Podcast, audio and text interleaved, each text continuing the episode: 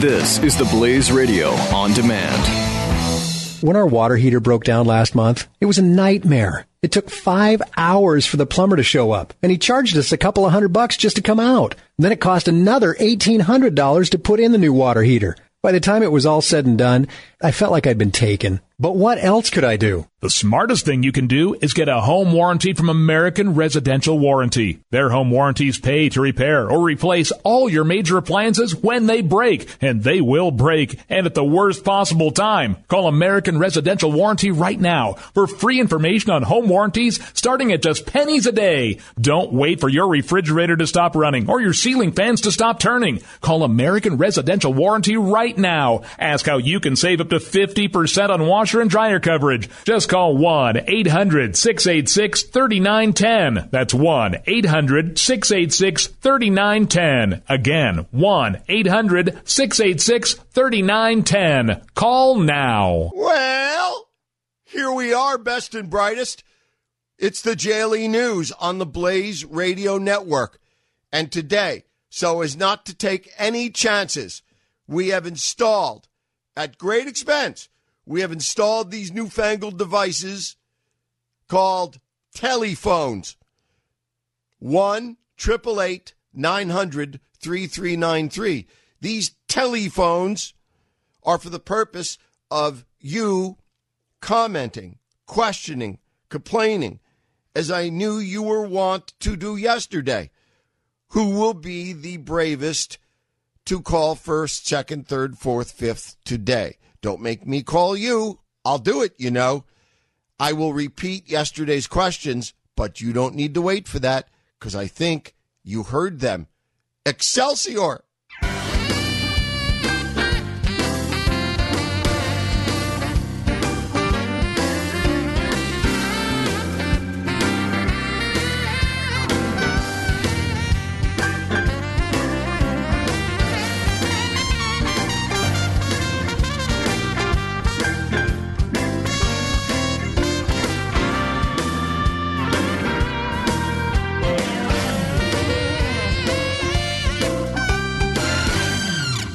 Welcome back, best and brightest, my radio partners, my radio family. Here it is D Day, Debate Day, the one for which we are best known, if perhaps with exception the day after Debate Day. But here we do pre-analysis like no one else does. And pre-analysis is the business of analysis in advance. We're the ones who know enough and care enough to sit and say, okay, what needs to happen tonight for some of these candidates? Some of these candidates we don't care about. We won't do pre analysis for everyone, but we'll do pre analysis for most. Tonight, uh, I will be doing five events, three broad- broadcast shows from the Blaze, uh, all three with you. We have the first debate from five to no seven to eight Eastern. Pardon me. Our first blaze after dark with Skip and Doc and moi. We join you at eight o'clock Eastern. We go for an hour until nine o'clock Eastern, which is the beginning of the big boy pants debate. Although those pants may be a bit shorter if Donald Trump does not, as threatened, shows up. Then the big boy pants debate of whatever pant length, of whatever hem length will occur. And immediately upon its conclusion, then Skip and Doc and I will join you again live immediately. And Ty, you too, right? Yes, sir. And Ty will be there as well. Uh, and we'll join you when they say good night, and we'll be there till uh, till midnight. Anyway, so it's a big night. The debate is, to put it in Donald's words, well, to put it in the ghost of debate future, it's huge. It's huge. And we'll make them pay. So I'm going to turn yesterday's show on its head a little bit. It was a frustration for me that you were unable to call because I later learned that the the attempts were the phone lines were burning up, but something was preventing the calls from actually reaching the studio line. And I know that as frustrating as it was for me, it was far more frustrating for you. And so I invite you, perhaps more than any other day thus far that we have been a partnership, to use your office number. I'm going to ask you the questions about the debate, 1 through 10, that I have. They are a guideline only. You may ask or answer any you wish, any of your own device. You may ignore them entirely. You may make a complaint or talk about the migratory waterfowl of sub Saharan Africa and their mating habits, if you wish. That's okay too, as ever. It's your phone line. But usually I would ask you to wait a while so I can get a few of these things out. Well, I've already gotten them out. If you weren't here yesterday, I'm sorry. Uh, so you may not get a full rendering of the 10 questions.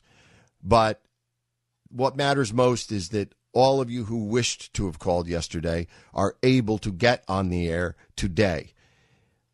We have one line open, and that's Talk Show Lie for all of our lines are open at 1 888 900 3393. 1 888 900 3393 here on the Blaze Radio Network. You call, you will be on the air. There are millions of best and brightest who also may be undecided. I don't mean also along with you, but also along with uh, evidently more than a third of Iowa caucus goers who still don't know whom they're supporting. And not to insult Iowans, but I'm sorry, how do you not know who you're for? If you're sufficiently interested to be a caucus goer, how do you not know on Thursday for whom you are voting on Monday? I don't know. It's a wonder to me, but it's a mystery we hope to solve via this dream line 1 900 3393. Uh, here are the questions. Be guided by them, I hope, or not. Question number one A de Trumped debate will have what effect? What is what do you believe is the general impact now having had 24 hours to ponder it? What do you believe will be the general influences, if any, of Trump's absence if in fact he's absent? Question number 2. And you, this is the time to call because I'm going to finish the I'm going to finish the next minute and a half and then go to our first break and then I'll come back to the calls uh, if you call. So the time to call would be now 1 900 3393. If I say it again, I'm going to sound like Bill O'Reilly begging Donald Trump last night to come back to the debate. And by the way, I am not criticizing Bill because he was loyal.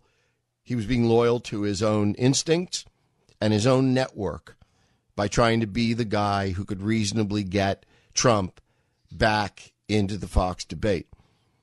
Now, I've heard people uh, uh, uh, criticize Bill O'Reilly today for that, but that criticism is sorely misplaced.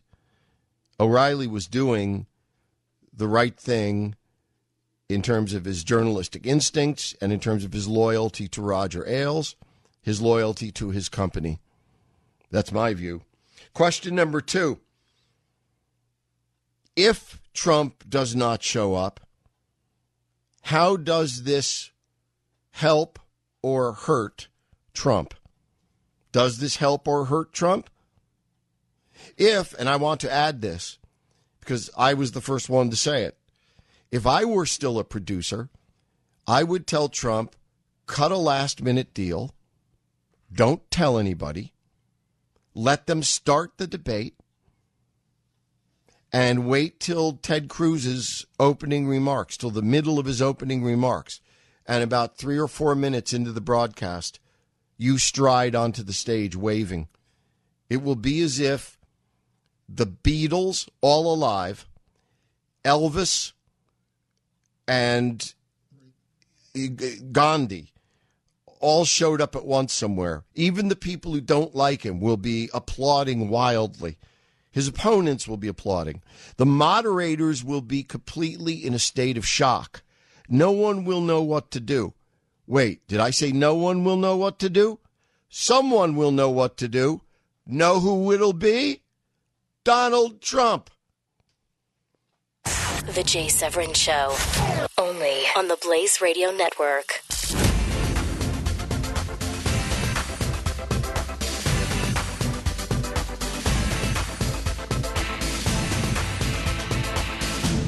When our water heater broke down last month, it was a nightmare. It took five hours for the plumber to show up, and he charged us a couple of hundred bucks just to come out. And then it cost another $1,800 to put in the new water heater. By the time it was all said and done, I felt like I'd been taken. But what else could I do? The smartest thing you can do is get a home warranty from American Residential Warranty. Their home warranties pay to repair or replace all your major appliances when they break, and they will break, and at the worst possible time. Call American Residential Warranty right now for free information on home warranties starting at just pennies a day. Don't wait for your refrigerator to stop running or your ceiling fans to stop turning. Call American Residential Warranty right now. Ask how you can save up to 50% on washer and dryer coverage. Just call 1 800 686 3910. That's 1 800 686 3910. Again, 1 800 686 3910. Call now.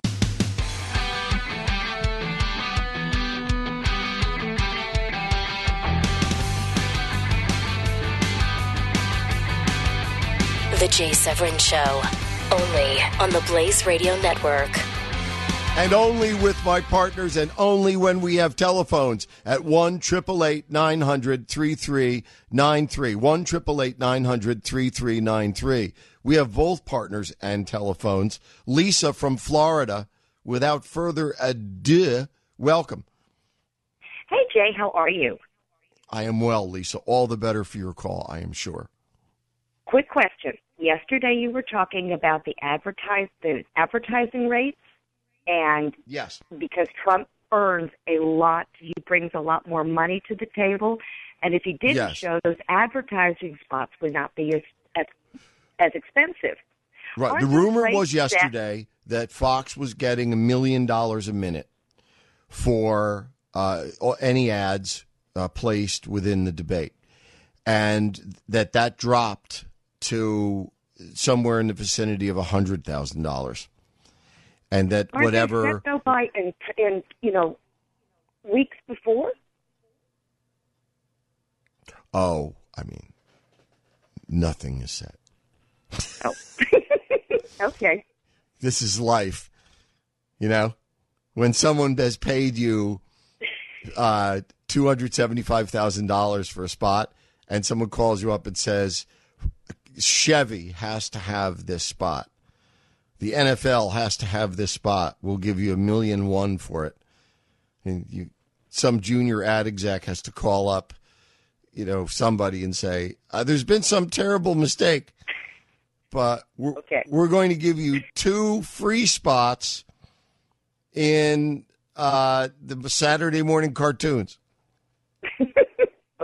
that makes that makes complete sense because it's just like, wait a minute, I thought this was all like contracts and cast in stone and all that kind of good stuff. In in in in theory, it is, but it's only theory when it comes to money. All right, dear. I appreciate. Thanks for the explanation. Oh, Lisa, thank you for your. That's a very uh, that's a very eclectic thing in which to be interested. I salute you for that. Thank you very much. Tom is next. He's calling from the great state of No Carolina. Hey, good afternoon, Jay. Home of the next Super Bowl champions. Yes, sir. Yes, sir. Good afternoon. Hey, I've got a question. It should be pretty simple.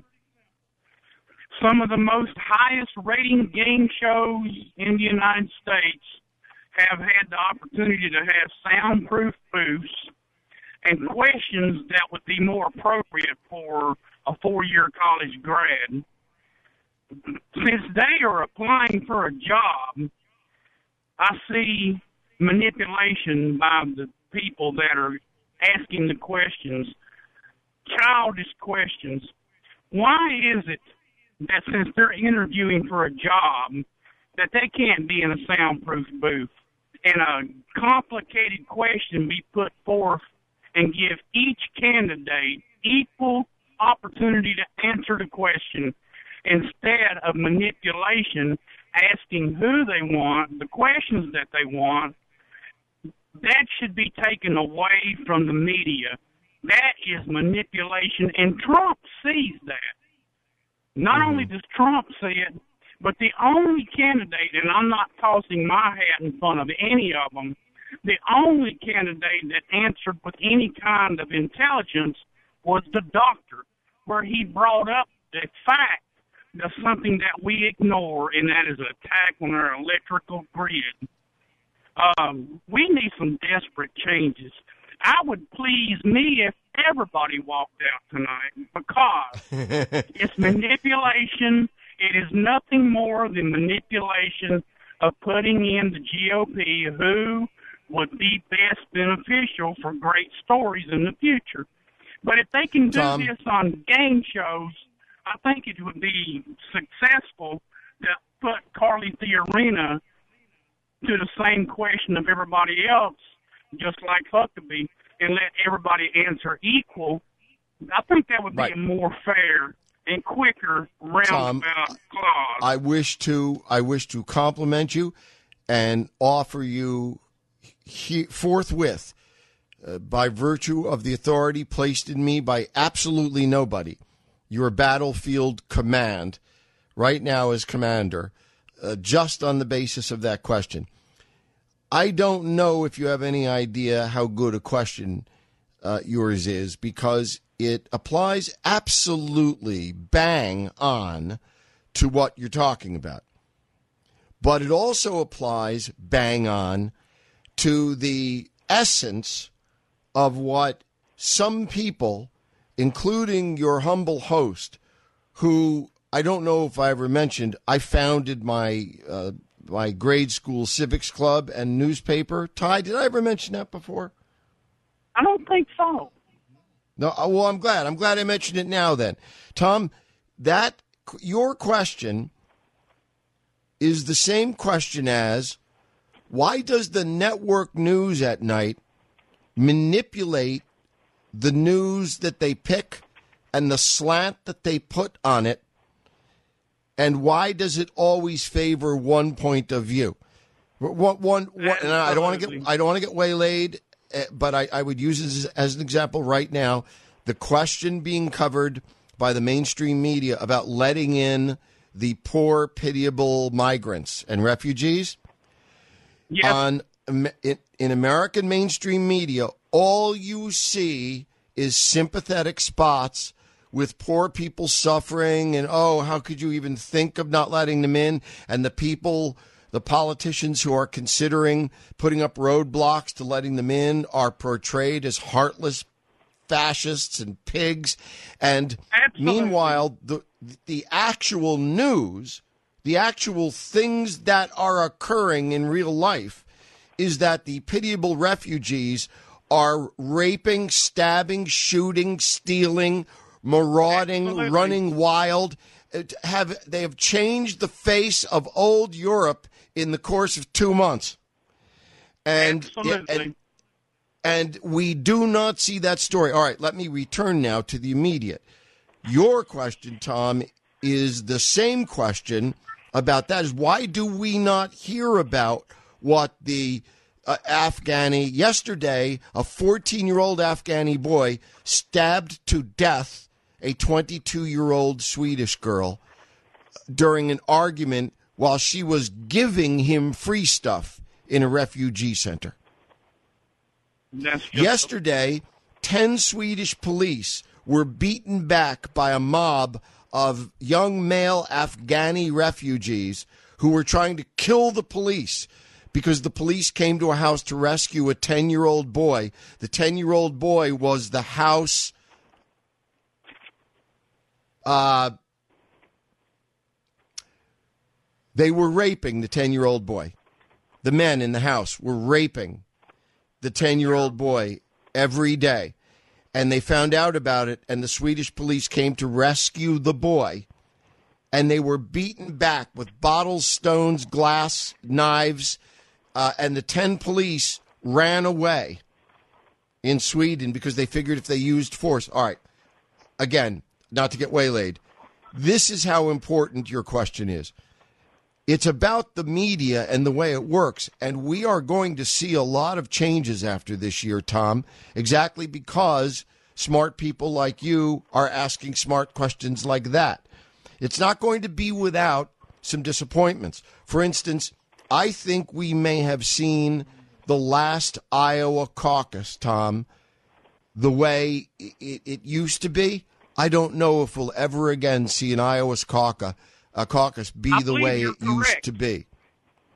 A lot of correct. things are going to change, but the net effect, my friend, of that change, you know, even though we will have to give up some things that we would rather keep, I think the net effect of the change that your most astute question ponders is is actually a good thing because we're sick of it and we're not going to put up with it anymore and we see that these peoples are louts and liars and criminals and they're stealing our money and ruining our country and we're not going to put up with it anymore. And That's- your question is that. evidence that there are Americans out there aware of it who have decided that politics ain't their business, but America is. Jay Severin, the Blaze Radio Network.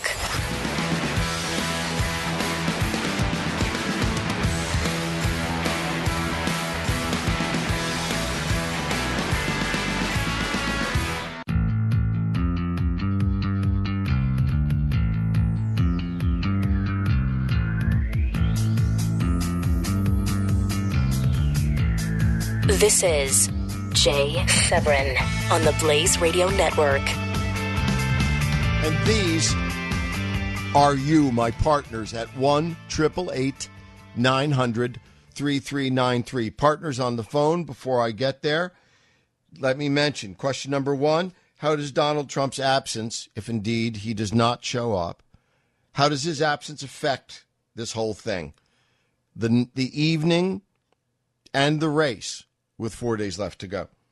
Two, how does it hurt or help Trump? Three, how does it help or hurt his opponents? Which ones? Four, is it an acceptable downside? And one might say, evidently it is. One might say, asked and answered, sir. Is it a downside for Donald Trump he's willing to put up with? That he will be the goalie for a dart team in absentia? That this will be three hours of people slamming Donald Trump without him being there to slap them back or to tame their zeal of attack because they're worried he's going to cuff them? He's going to backhand them right there on the stage? Is that something he's willing to put up with? Bonus toss up question there. And do you think later, as I most ardently believe, that Trump is going to do a response to every word said against him tonight if he's not there? And he may wait and do it tomorrow or the next day or on the eve of the caucuses? Or you know what? He may have a television set in front of him. You know what he might do? You know, again, were I as producer, strategist, you know what I tell him to do? Tonight's event would at least in part consist of Donald Trump standing there next to a large screen TV, and the debate would be on the large screen TV. And it would be broadcast. Donald watching the large screen TV along with his audience at Drake University. And every time anybody said anything, especially against Donald, about which he wanted to comment, he would stop the tape and stick a thousand knives in the eyeballs of whoever said it. Why would I do that? Because it would be terrific theater. Final question for the moment. Question number five. No one else has been asking this. Have you heard anyone else ask this other than on this show? 48 hours ago, Donald Trump was asked for the first time in an open press conference a question something like this You spoke about Clinton's and Monica Lewinsky. What about your infamous sexual and marital infidelities that are well known? What about your affairs while you were married that were splashed out all over the pages of the, the American papers everywhere while you were married? Aren't you the candidate of the evangelicals?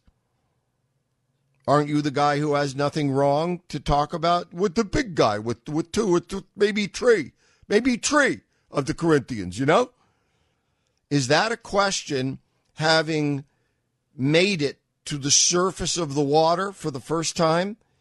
Is that maybe in addition to everything else a particular question and answer that Donald Trump looks at and says, "Whoa, I don't need that." If I can get through Monday without answering that question, I, I would really prefer to. Two Corinthians or otherwise. Uh, who's calling from Texas? I'm sorry, I can't understand my own handwriting. Robert, I'm sorry. Welcome back, I believe it is. Yes, this is uh, Robert Jennings in Cedar Park. Ah, Robert, welcome back. Uh, yes, sir. Uh, the, the, reason for my call, uh, you know, we're we're talking about Trump and not the debate, in the debate, all of that, and we keep forgetting that no one is talking about Hillary, and, and we need to be focusing on beating beating her. And I, I have I want to lighten up the moment and tell you what I made up uh, probably the best joke ever regarding Hillary. You remember how she was late to the debate? As your media consultant, remember I told you this lesson. Always try to lower expectations. But uh, go ahead. well, we remember she was late to the her debate. She was in the restroom, and we could have a commercial, 10 second commercial, the famous "Whose hand do you want to pick up the phone at 3 a.m." And in the background, right after that, you hear the toilet flushing. Maybe I should quit my day job. I think that'd be a. I know. Let, let, let me help you out here.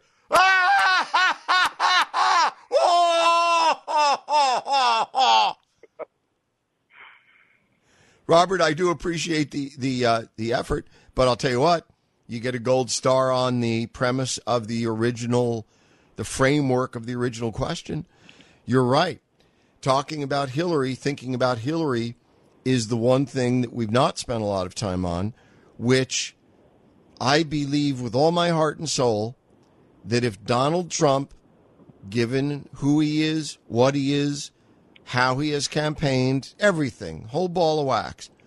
If Iowa, if Iowa caucuses go for Donald Trump, the key question in their mind in this process was beating Hillary. Who can beat yes. Hillary in a general election? I think. Yes. I think that's the only reason. Now, there could be a lot of other reasons in a lot of other states, you know, under a lot of other circumstances.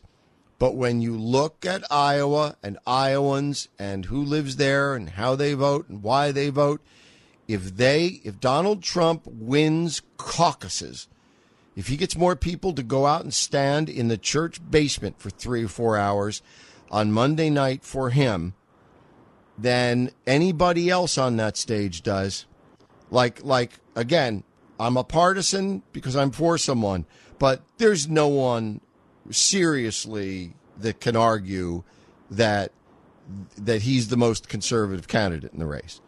I mean, I, I, I, could go a little further and say there's no one who can seriously argue he's a conservative. That's a matter of blind faith. That's a matter of believing that he will be what he intermittently claims he will be. Whereas there is a guy who we already know with metaphysical certitude has been and is, and thus is reliably likely to be continue to be a conservative. If Donald Trump wins the Iowa caucuses, uh, Robert, that's because people at, sat down, looked at this, and said, we can beat the Democrats, especially Hillary, with no conventional politician. We need to beat a freak show with a freak show. And I really don't mean that in it in as as the way it sounds. I don't mean to be uh, unkind to Donald Trump, but he he is a kind of modern day civic circus maximus circus act, and I believe it's going to take that to beat any Democrat, especially Hillary. And I assume that's what Iowans are thinking of if in a few nights Donald Trump wins and you and I, Robert, and thank you so much for the call, you and I and every one of us have to start pondering the question. And the question is tie break a little early here. I, I, I just have one thing to say. The question, which we'll pick up on the other side as we go back to the phones and Patrick et al., the choice is this Do you want a criminal communist or do you want a postmodern populist, whatever that turns out to be, with strong overtones of fascism? Jay Severin, the Blaze Radio Network.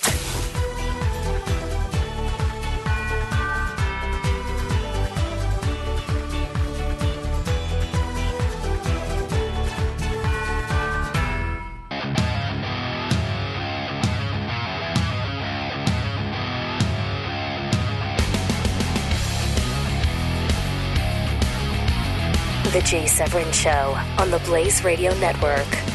It's the huge debate. I'm going to build a radio wall and make the Mexicans pay. And so will Skip LaCombe and Doc Thompson, who join me at uh, 8, and then again immediately upon the conclusion of the big boy debate for our two Blaze After Dark analysis shows this very night. Rance is kind enough to remind me via Twitter of uh, a recent quote. I'm certainly not going to deny it. Uh, you know, I speak 80,000 words a week. I, I, certainly can't remember them uh, exactly, but uh, this is not a defense, by the way. Uh, Rance has me saying, 2 Corinthians, this is in the voice of Donald Trump, I presume, Rance.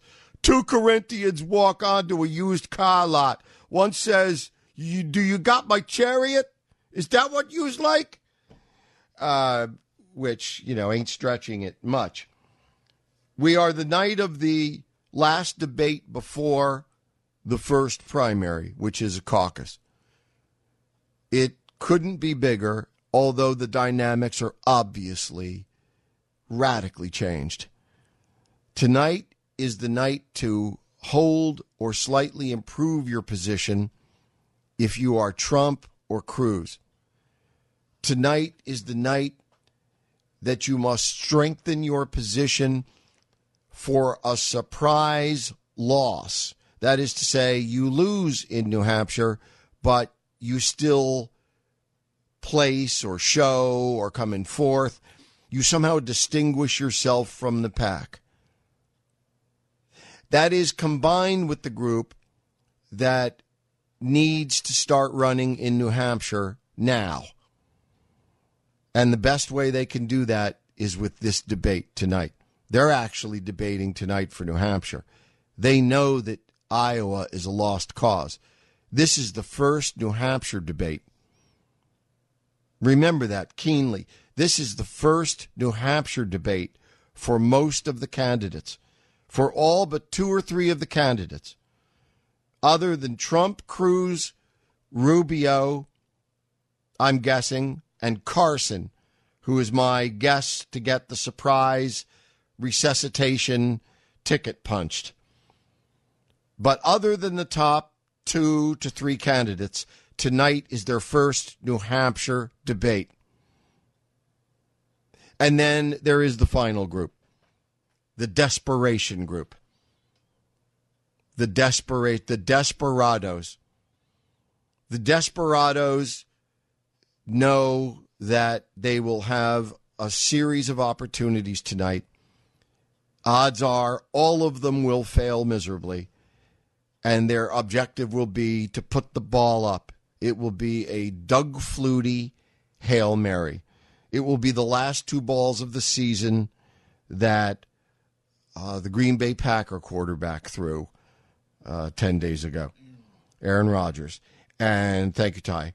I can imagine how I forgot his name, but that's it. That's it. That's their chance. That's guys that are somehow still on that stage, uh, and or on the little boy stage, and their last chance is to put the ball every time they get it. They're going to take the ball in the gun, and they're going to let it go. They got to put the ball up and hope for the hail mary, while praying to Mary. Patrick from Florida, thank you for your patience. Welcome back. I appreciate you having me on, Jay. It's always a thank pleasure. Thank you, Patrick. Um, a couple of couple of points. Um, you know, as far as uh, as far as you know, Fox and and uh, you know Trump and the whole thing. Uh, they Who, who's that little libertarian in the background? That's my son. He's three. Uh, All right. He, uh, Three is a good yeah, thing to I be. Oh, for him it is for sure. He's uh, he's all boy. but um, you. you. know, they they they've thrown their own fate. I mean, you know, you're talking about all the hypocrisy with what they're doing and the uh, giving a voice to the uh, to the migrants uh, and the refugees and the whole thing. It's uh, right. it's just a it's a tone it's a tone deafness that uh, you know Fox has been that just puts them along with the rest of the media. It's just it's absurd. You know, that, Patrick, at you know, the, the end, American people. I really don't Yeah. blame having having played this game. I'm like your NFL color guy. I'm the guy who played, you know, and I may be as dumb as a post, but I'm the guy in the booth that tells you, yeah, well, I remember when uh, you know this guy did this to me in the '72 playoffs. You know, I- I've Sure. played this game for my living, uh, for my lifetime.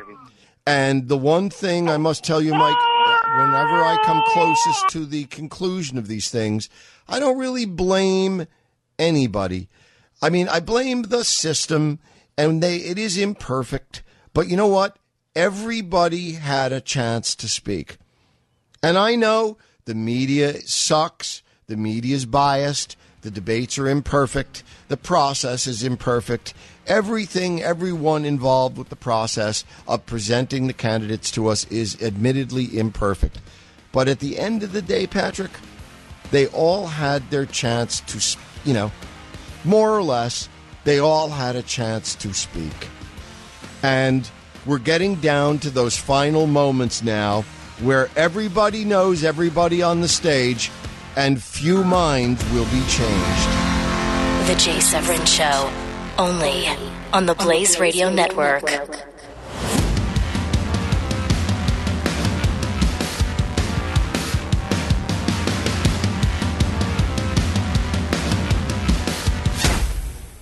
This is the Blaze Radio Network, making us the Daily News, making me, Jay Severin, and you the best and brightest. It's a very special day. We do one every four years. Excelsior.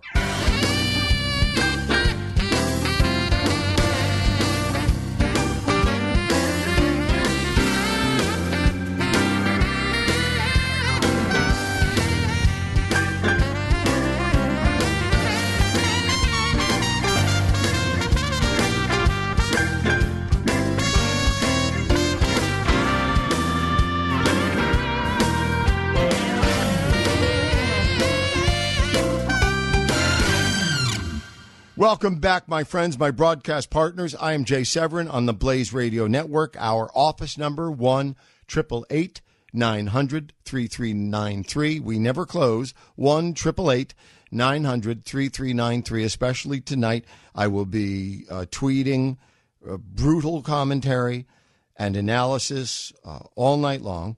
well, not all night long, but it's going to seem that way to me and you if you're reading them. Uh, the polls close in just less than three hours, 7 o'clock Eastern Time.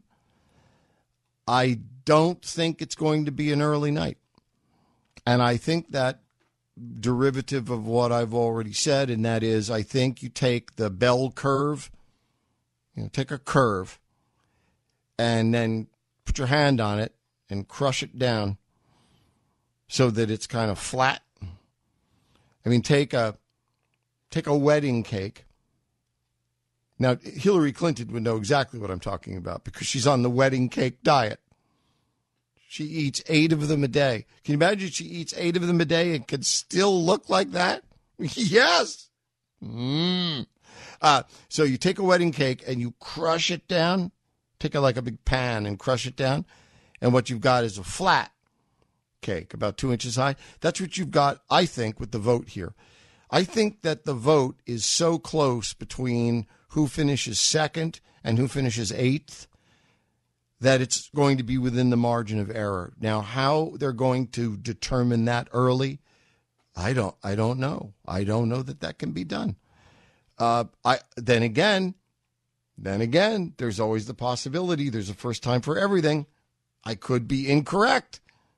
You never know. You'll want to be here for that. Eve of the New Hampshire results, not the primary, not Eve anymore, just the eve of the results. And tomorrow we will know a lot more about who goes on, who goes home. How many passports out of New Hampshire will be issued to go to South Carolina? And how many people tomorrow will be home sleeping in their own beds, fitfully, unhappily? Usually it's a good thing when you finally get home. Is there anything better than when you finally get home from a long trip and you get to sleep in your own bed? It's the best. Except when you've just gotten home from Iowa or New Hampshire or South Carolina, and your political life has been crushed out of you. It, it ain't beanbag, my friends. Now, uh, we have a partner on the phone. Before I do that, Suzanne was kind enough to write and ask, why is New Hampshire first? Why does New Hampshire get to be first? And do you know, Suzanne, my apologies. That was the very first thing in my, the very first thing at the top of my notes today because tomorrow no one's going to care about stuff like this for four years. And I did want to pass along, I think, one last fact about New Hampshire. It, could you answer the question, if asked? Why is New Hampshire the first primary in the nation? It, could you answer the question, why will New Hampshire be the first next time? And after that, too? Why is New Hampshire first? Why do they get to be first? Suzanne, it's a very astute question, and the answer is New Hampshire, the people of New Hampshire, the businesses of New Hampshire, the political structure of New Hampshire, the politicians of New Hampshire, the ongoing concern that is the commercial entity known as the state of New Hampshire probably makes as much in the three week, two weeks, no, one week, one week between Iowa and New Hampshire. They probably make a considerable uh, portion of income. Restaurants, dry cleaners, coffee houses, motels, rent a car, the wheels of commerce, right? They probably make as much money and get as much attention and the politicians get on TV. Everyone's ha- everyone gets what they want for a week between Iowa and New Hampshire, probably as much as they make all summer in in the in the tourist trade. That's an exaggeration, but it gets you know close to understanding and appreciating why they love this. New Hampshire loves the national attention, the influence, the money, the role. It's all good right? It's all good. Who wouldn't love to have that? Suzanne, the honest answer is a lot of states would love to have it. And a lot of states have been making the argument for several years now whether or not you think we ought to have it first, and we could be Texas, we could be North Carolina, we could be Wisconsin, we could be a lot of states. But one thing common to their argument is, especially because we're the Democrat Party, what in the ding dong hell are we doing having the first primary in the nation in a state that is all rural and all white. New Hampshire is 94% white. After tonight, at seven, in, in two hours and 47 minutes, listen to this one. In two hours and 47 minutes, the rest of the electorate between now and the next president being elected, the electorate in two hours and 47 minutes becomes 44% non white. Two hour as of two hours and 46 minutes from right now, the rest of the electorate that the Democrat participants will face in their primaries becomes 44% non white. As a matter of fact, I think that's true of the Republicans as well, uh, or certainly to a large degree, because New Hampshire is 94% white. Iowa, I think, is 93% white. So a lot of states have argued why should New Hampshire get this honor and money and influence and attention, especially because they're a state, the voters of which don't know or care anything about immigration, poverty, race, police brutality. They would, Beyonce would say, uh, et cetera, et cetera. That is to say, New Hampshire is maybe the least representative state of the people who make up the bulk of the Democrat Party. So, why in the world would they get this honor? Or, or not only honor, but why would we pretend that they measure somehow the feelings, the sentiments, the values of the overall Democrat Party across the country? Suzanne, by now you may be thinking, I don't know, but it's one heck of a good argument. And it is, isn't it? Well, the answer, at least for now, is as I tweeted back to you New Hampshire has been challenged for this honor. And the state of, I think it was Wisconsin, changed its primary to January 21st or something. Uh, New Hampshire immediately convened the state legislature and changed its primary back to January 10th and announced to the United States, we will never give up number 1. We our legislature understanding exactly how valuable to our state this primary is, first in the nation status primary is, we will make a law, and they did, by the way. The law's there now. New Hampshire made a law saying we will always be first. The, the legislature of the state of New Hampshire will always be convened and will always pick a date prior to the earliest other date, even if it means we have the primary in the preceding year. Now, this is for true. This is for real. I've met Bill Gardner, the oldest sex serving Secretary of State in the United States of America. We're squash partners. No, kidding. I quit because he was beating me all the time. He's much more nimble. Uh, Bill Gardner, Secretary of State, New Hampshire, has said this, and I heard him say it within the last few days. We will always be first because of our law. And they do indeed, Suzanne, have a law. New Hampshire's legislature is law bound to convene and move the New Hampshire primary to be the first in the nation, even if they have to move it to the year before election year. They'll go back as many months as need be in order to be first. You must admire that pluck. Jay Severin on the Blaze Radio Network.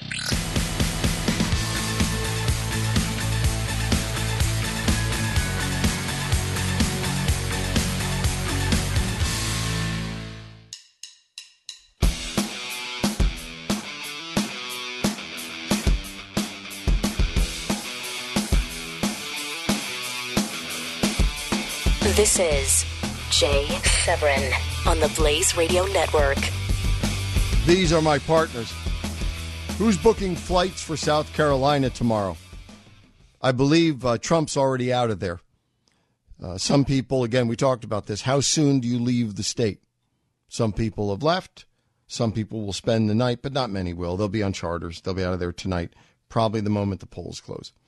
It's a very early state. Poll closure 7 p.m. Eastern. Those charter flights will be zing, zang, boom, bang out of there for South Carolina.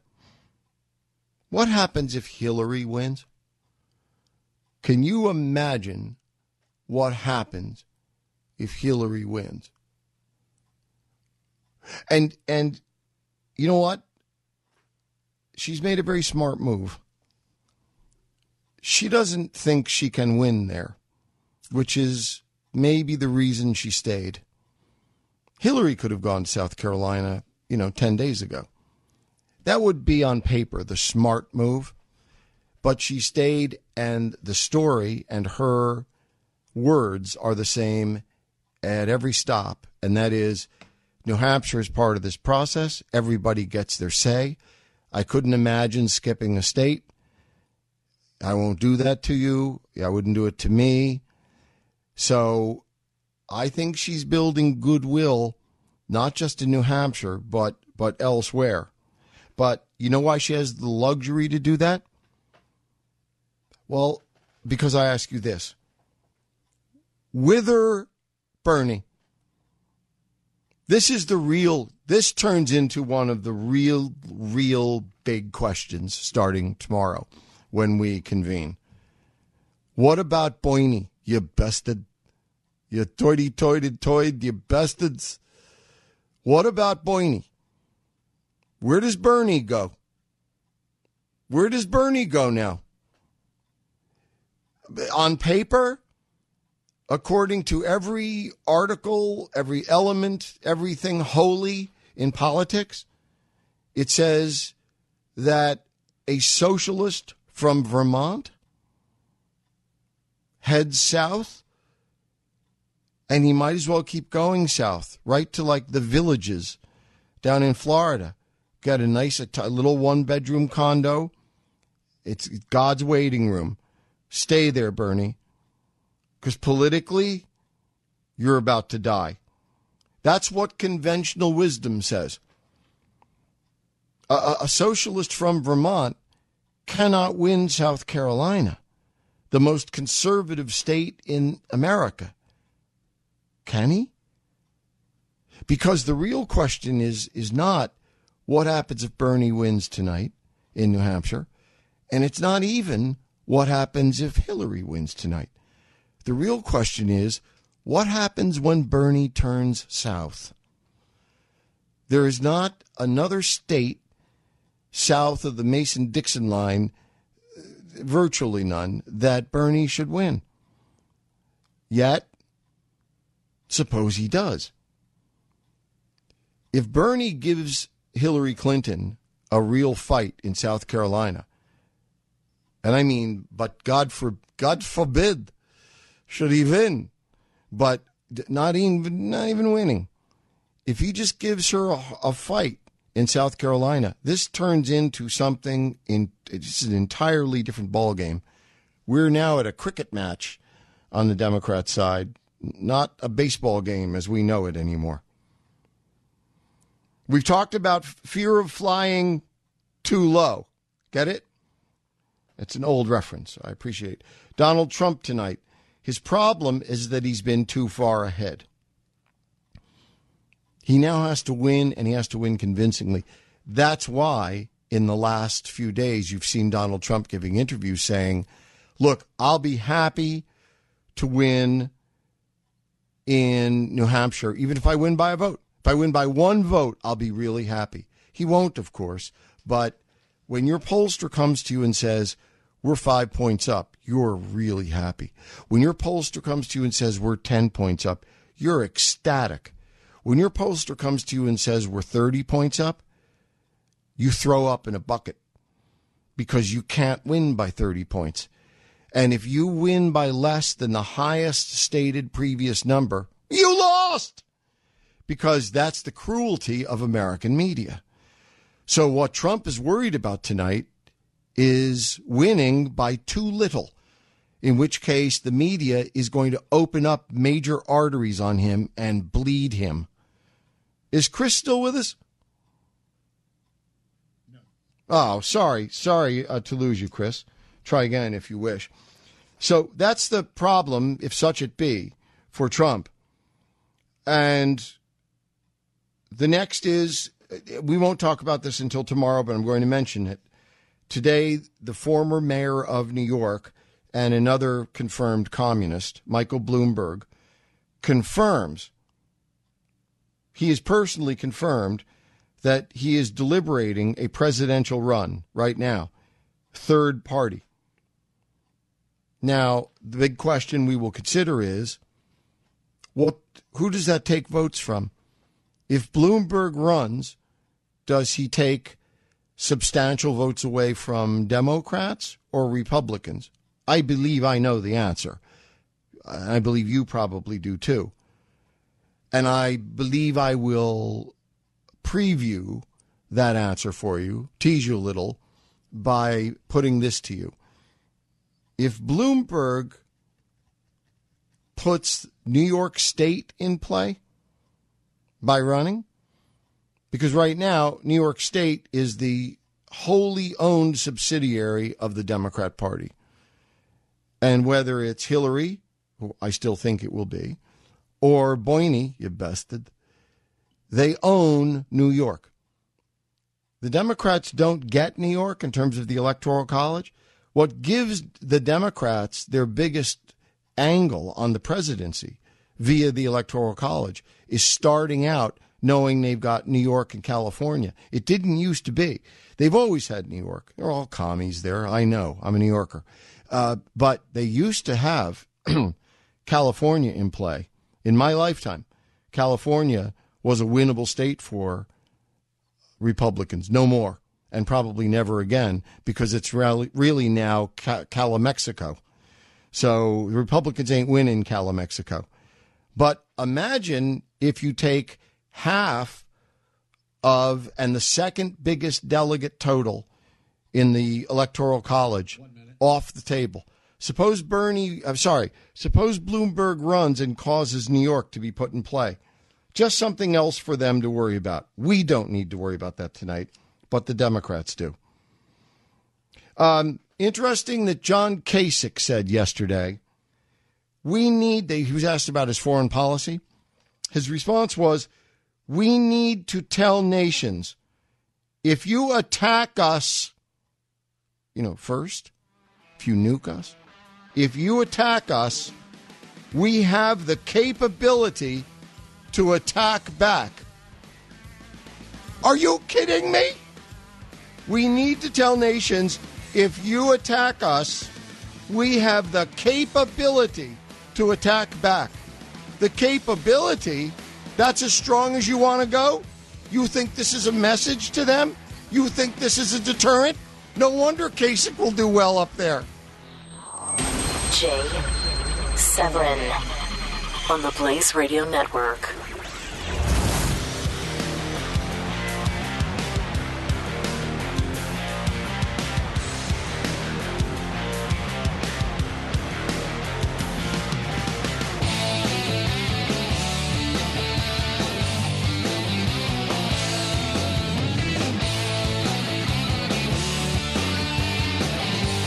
Jay Severin Show on the Blaze Radio Network. 1 900 3393. It's primary day in New Hampshire. And, you know, as important as this day would seem on the calendar, and, and it is, for us, the more, mo- most important day, or the more important day, is tomorrow, not today, because when I say good night to you in less than half an hour, we still have to wait two hours for the polls to close. Tomorrow, when we uh, join forces, tomorrow is when we will know. We, we may not know the end of it by tomorrow afternoon, but if, that's how close I think some of this is going to be. but if we do know, oh, uh, tomorrow is the smorgasbord, schmore for little smear of cheese.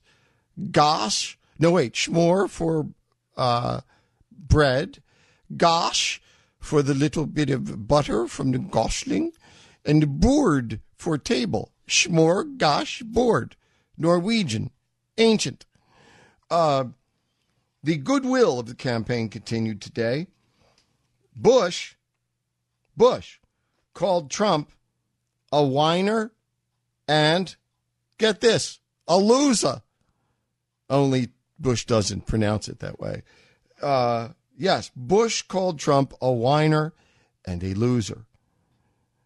Now, this is either called sullying yourself or giving in to the realities of the marketplace. I'm, I'm not sure which it is, but that's what he called him. Trump called Bush a pathetic person, an embarrassment to his family, and also repeated the uh, smear of a of an audience member who yelled out that Ted Cruz were switching players now. Okay, this was Bush and Trump, Trump and Bush. So Bush said Trump's a whiner and a loser. Uh, Trump said Bush is a pathetic person, embarrassment to his family. And then at a rally last night, a woman jumped up and called Ted Cruz a word that rhymes with and by definition is intended to parallel the word wussy. Only the word she used doesn't be doesn't begin with a W. It begins with a different word in the alphabet, a different letter in the alphabet. So uh, Trump made a point of saying, now, now, you really shouldn't use that word. And then, of course, immediately used it. And, and I want, again, to call back just for a moment into question or as a reference point the Severin doctrine on the matter of twerking. You remember my story? I was watching the you know the Grammys or whatever they are, and Miley Cyrus came out and approximated sex with men on the stage, and I was slack jawed, and I looked around the room at my family, and it fell to my oldest, then thirteen, I think, to look at me and say, "Twerking, Dada, it's it's twerking," and I kind of nodded my head. Okay this is political twerking. When someone stands up in eight years ago, when John McCain was running against Barack Hussein Obama, do you remember McCain would not use Obama's middle name for fear of offending? Obama could use his middle name and did, but McCain wouldn't use it, refused to use it for fear he'd be accused of uh, something on a scale of, uh, you know, impropriety to being uh, Islamophobe. So McCain never uttered the word Hussein during the entire campaign. Though I happen to know his polling showed it would have helped him enormously. He still wouldn't have been president, but it would have helped him had he. But he wouldn't do it wouldn't do it. It was inappropriate. It was beyond the decorum of a candidate of president of the United States. Last night, just to show you, for someone who says there's no such thing as progress, last night someone jumped up and called Ted Cruz is a wussy. Only, again, it's the word that starts with a different letter. And Trump assented that that was true and he repeated it. My, my, how things have changed out on the campaign trail. Um, we're also given, I know we're switching around a lot here, but we have to do it. Time constraint. Bill Clinton, uh, asterisk. Bill Clinton is reportedly livid with the Hillary campaign message and he wants people fired, and he's trying to walk the line between doing, uh, you know, acting appropriately and butting out, but also doing what he can to make sure that he gets what he needs. What he needs is, even though he's an old man, he knows he's going to get a, a lot of ass and a billion dollars if he gets back in the White House. Anyone doubt that? Uh, and he wants desperately to be back in the White House. Anyone doubt that? Uh, and uh, Bill wants to fire a lot of the top campaign people because he thinks the campaign's gone very poorly. I happen to agree with him on that. The asterisk, of course, is the Bill Clinton to whom I referred is the first elected president of the United States ever to be impeached. The impeached Bill Clinton. Bill impeached Clinton. Impeached Bill Clinton. Bill Clinton impeached. Impeach, impeach, impeach, impeach. Bill impeach Clinton. The impeached Bill Clinton. That one. Um, the day after, when we're together tomorrow, the Democratic primary electorate, I mentioned this a few moments ago, turns 44% non white.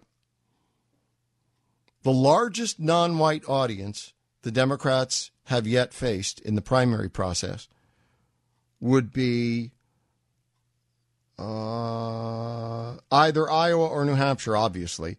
And I think they're separated by a point demographically on the basis of race. And one is 93 and the other 92 and the other one's 94% white. And as of two hours, 15 minutes from now, the Democrat electorate is going to become 44% non white. Okay, Jay, why do you mention it? What does it mean? Well, I don't know exactly, but I know exactly that it means a lot. I know that whatever you were talking about and however you were acting and however you did prioritize your message and whatever arguments you were making and whatever your campaign sounded like, I know it's going to sound like something different when your campaign audience is 44% non white. You have any ideas? You know how to reach me. 1 888 900 3393. I realize I feel the pressure here. The time for me to make my picks is bearing in on me. Uh, and uh, it's probably the first thing I'll do when we finish on the air on Twitter. I do need a few minutes to sit down. I will admit admit I'm going to make between two and three phone calls, not to networks. I'm, I'm going to make them to old friends uh, in the business of politics and say, I have a question. What do you know about this? What do you know about that? What do you know about this? And from which I'm going to make my picks. One of the thing about picking the picks is how many picks do I make? How many picks does Peter pack a picker make if Peter picks a pecker, packer picks, uh, you know, eight guys? Like, why do I open myself? You know, if I pick, you know, if I pick six out of seven, I'm going to get noise tomorrow that I, I wasn't right. I was wrong because I got one out of seven wrong. So my question is, since I have something of a reputation to defend here, not much of one, but since I have something of a reputation to defend, should I guard it selfishly and do what other people do? Should I give you one, two, three, and then go turtle on you? Or do I do what the big boys do? Which is to give you most, if not all, of the picks. These are the pressures, the broadcast pressures on me every day. Um, we're sitting here today, and it's February 9th. You've seen recently, you may have noticed how quickly the time do go, huh? In less than three weeks, in less than three weeks, we will have something called Super Tuesday. And it's 18 states on one day. There is no time to pull in Iowa or a New Hampshire. There's only time to try and you know allocate your time and your money and all of that, but it's an impossible task.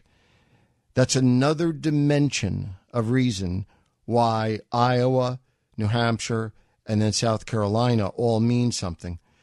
Because once those first three happen, those are the impressions made that the people in 18 states, right after North Carolina, we're going to be staring down the barrel of a day when 18 states have their primaries on the same day.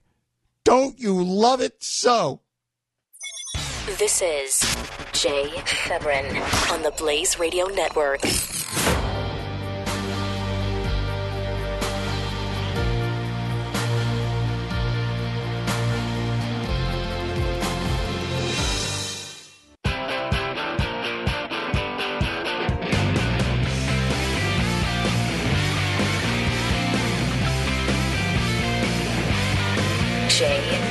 Jay on the Blaze Radio Network.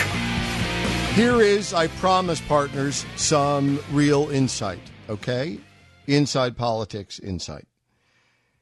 There was no Trump ground game in Iowa.